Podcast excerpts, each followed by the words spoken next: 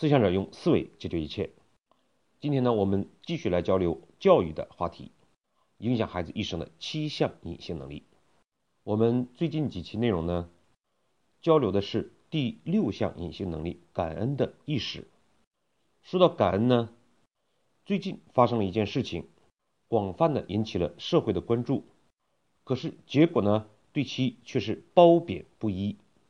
中国上海一所叫做冰心的民办学校。举办了首届孝敬文化节，每个学生呢从自己父母头上拔下一根白发，粘贴在珍藏卡内作为永久的纪念。且呢在全校的祭祖大典活动中，全体学生在孝亲敬老歌和归央图的背景音乐中向父母行礼，然后呢西行至父母面前。也就是跪着走，聆听呢父母的教诲，亲子呢促膝互动交流。我们呢不知道校方举办这样的活动到底为了什么？我想呢多半是表达儿女对父母的感恩之心。父母生我养我，我们理应谦卑恭敬的去表达出我们对他们的谢意。可是呢，这样的活动有什么实际意义呢？除了一时的情绪激动，让家长感觉到表面上的备受尊重，它真正的实际的意义又有多大？在这个过程之中，有没有顾及到孩子的感受？这种高调的外在的，甚至带有很大程度上强制的对父母所谓的感恩尊重。我们的目的是想教育出来一个好孩子、听话的孩子、报答父母的孩子，还是希望我们的儿女长大之后幸福成功、与人为善呢？老杨呢，当然也提倡去教育我们的孩子懂得感恩之心。可是我们这么做的目的，并不是为了让他以后反哺父母、感恩父母。而是因为老杨觉得感恩本身会让人懂得，而是呢，老杨觉得感恩的意识会让人心存善念，懂得宽容，会更正向的面对长大之后所面临的社会，而不是呢，我们像阴谋一样，不断的用这样的那样的方法，让孩子形成一种惯性，以企图呢，在他们长大之后。能够更好的去对待我们，去知恩图报，这样的教育也就不能称为教育了，而事实上是一种交换。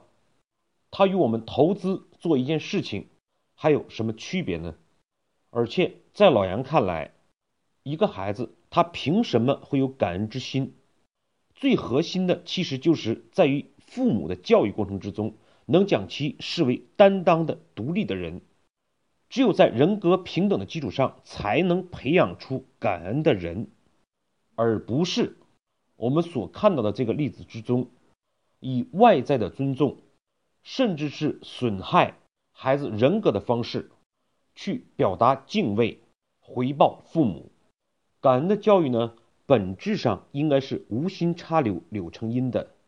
这种过分的外在形式，孩子呢，往往也会去追求外在的形式。只有感恩的外在，却内心呢未必就有真正感恩的意识。学校呢举办的这种活动，是大对小、高对低、老对少、上对下。如果孩子连人格都不独立，又怎么可能去提到感恩的事情呢？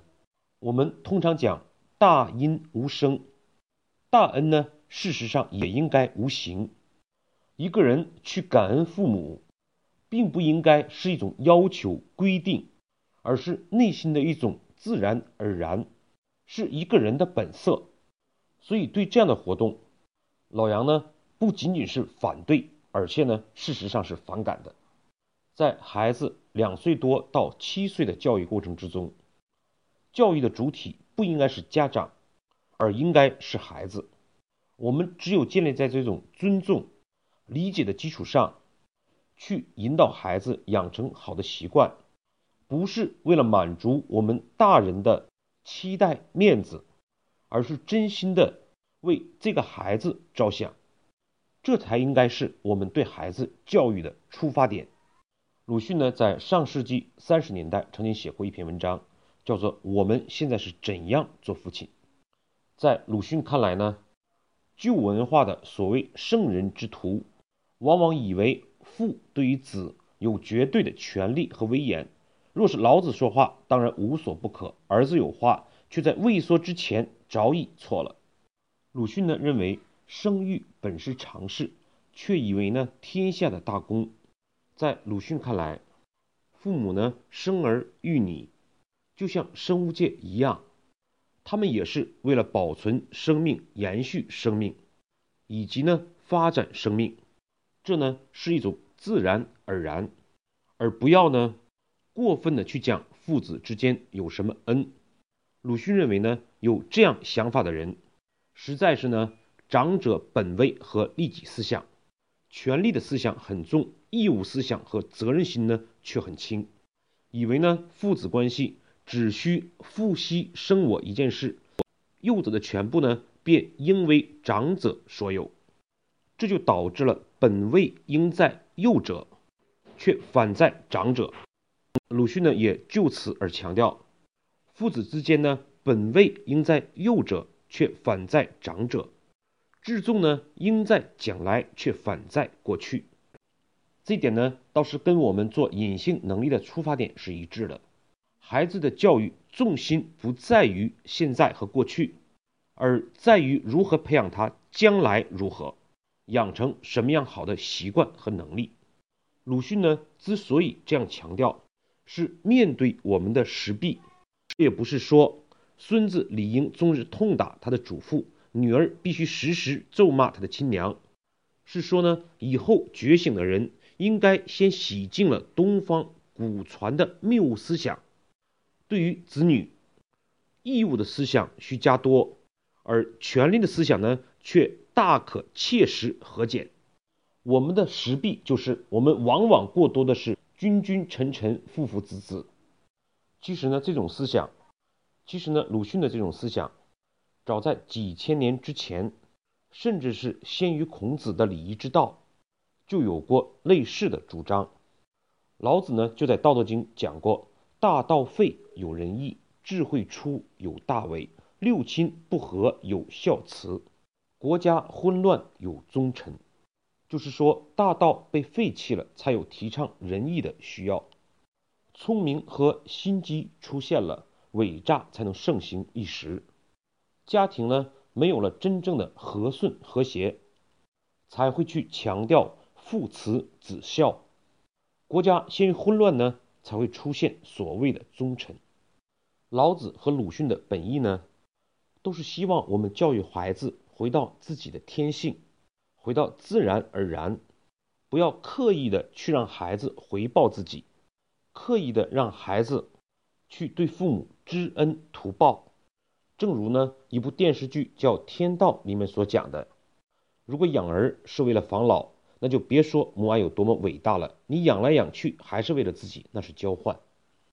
所以呢，我们教育孩子，让他去懂得感恩。千万不要误以为我们是希望培养孩子长大之后对父母知恩图报这样的目的，而恰恰相反，我们是觉得感恩的意识更有利于孩子长大之后情商的养成，能够更正向、更宽容、更心地为善的面对这个社会，这才是呢我们的初衷。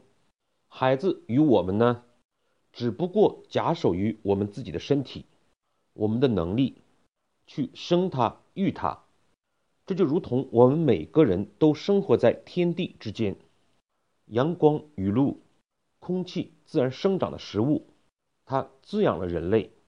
可是我们也没有看到天地去向我们所求回报，所以呢，当我们真正的去放下。不要将孩子当做自己的所有，而是尊重他为一个独立的生命的客体，反而呢更容易去培养孩子的感恩之心。曾经呢，写了一首诗《我的儿子》，也有过呢类似的表达：树本无心结子，我也无恩于你，但是你既然来了，我不能不养你教你，那是我对人道的义务，并不是我待你的恩义。将来你长大时，这是我期望，这是我所期望于你。我要你做一个堂堂的人，不要做我的孝顺的儿子。其实呢，反过来讲，如果孩子长大之后是一个堂堂正正的人了，又怎么可能不是一个孝顺的儿子呢？很多事情，我们是越想抓住，越想获得，反而呢，我们抓不住，获不得。同样呢，我们对鲁迅也不要误解。事实上呢。我们如果更爱自己的孩子，就会越懂得不去占有、去剥夺他的自由，而是用爱和我们的教育方式，让他获得更好的未来。所以呢，鲁迅也写过这样的一首诗：“无情未必真豪杰，莲子如何不丈夫？”我们对今天内容呢做一个总结。第一，我们讲培养孩子的感恩之心。并不是出于大人的一种希望孩子知恩图报、反哺父母这样的要求期望，而是呢，拥有感恩意识的人，在长大之后，心态更宽容，心地更善良，心智呢更成熟，当然也更容易获得别人的帮助。第二，我们让孩子有感恩之心的出发点，不仅与一般意义上的理解不太一样。而在方式上，我们千万也要避免通过强制、通过说教、通过外在的要求，去形成所谓的君君臣臣、父父子子这样的封建礼教。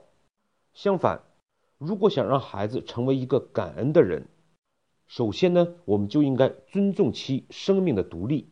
只有呢，人格的平等，才会培养一个感恩的孩子。好，这次呢我们就分享到这里，谢谢各位的收听。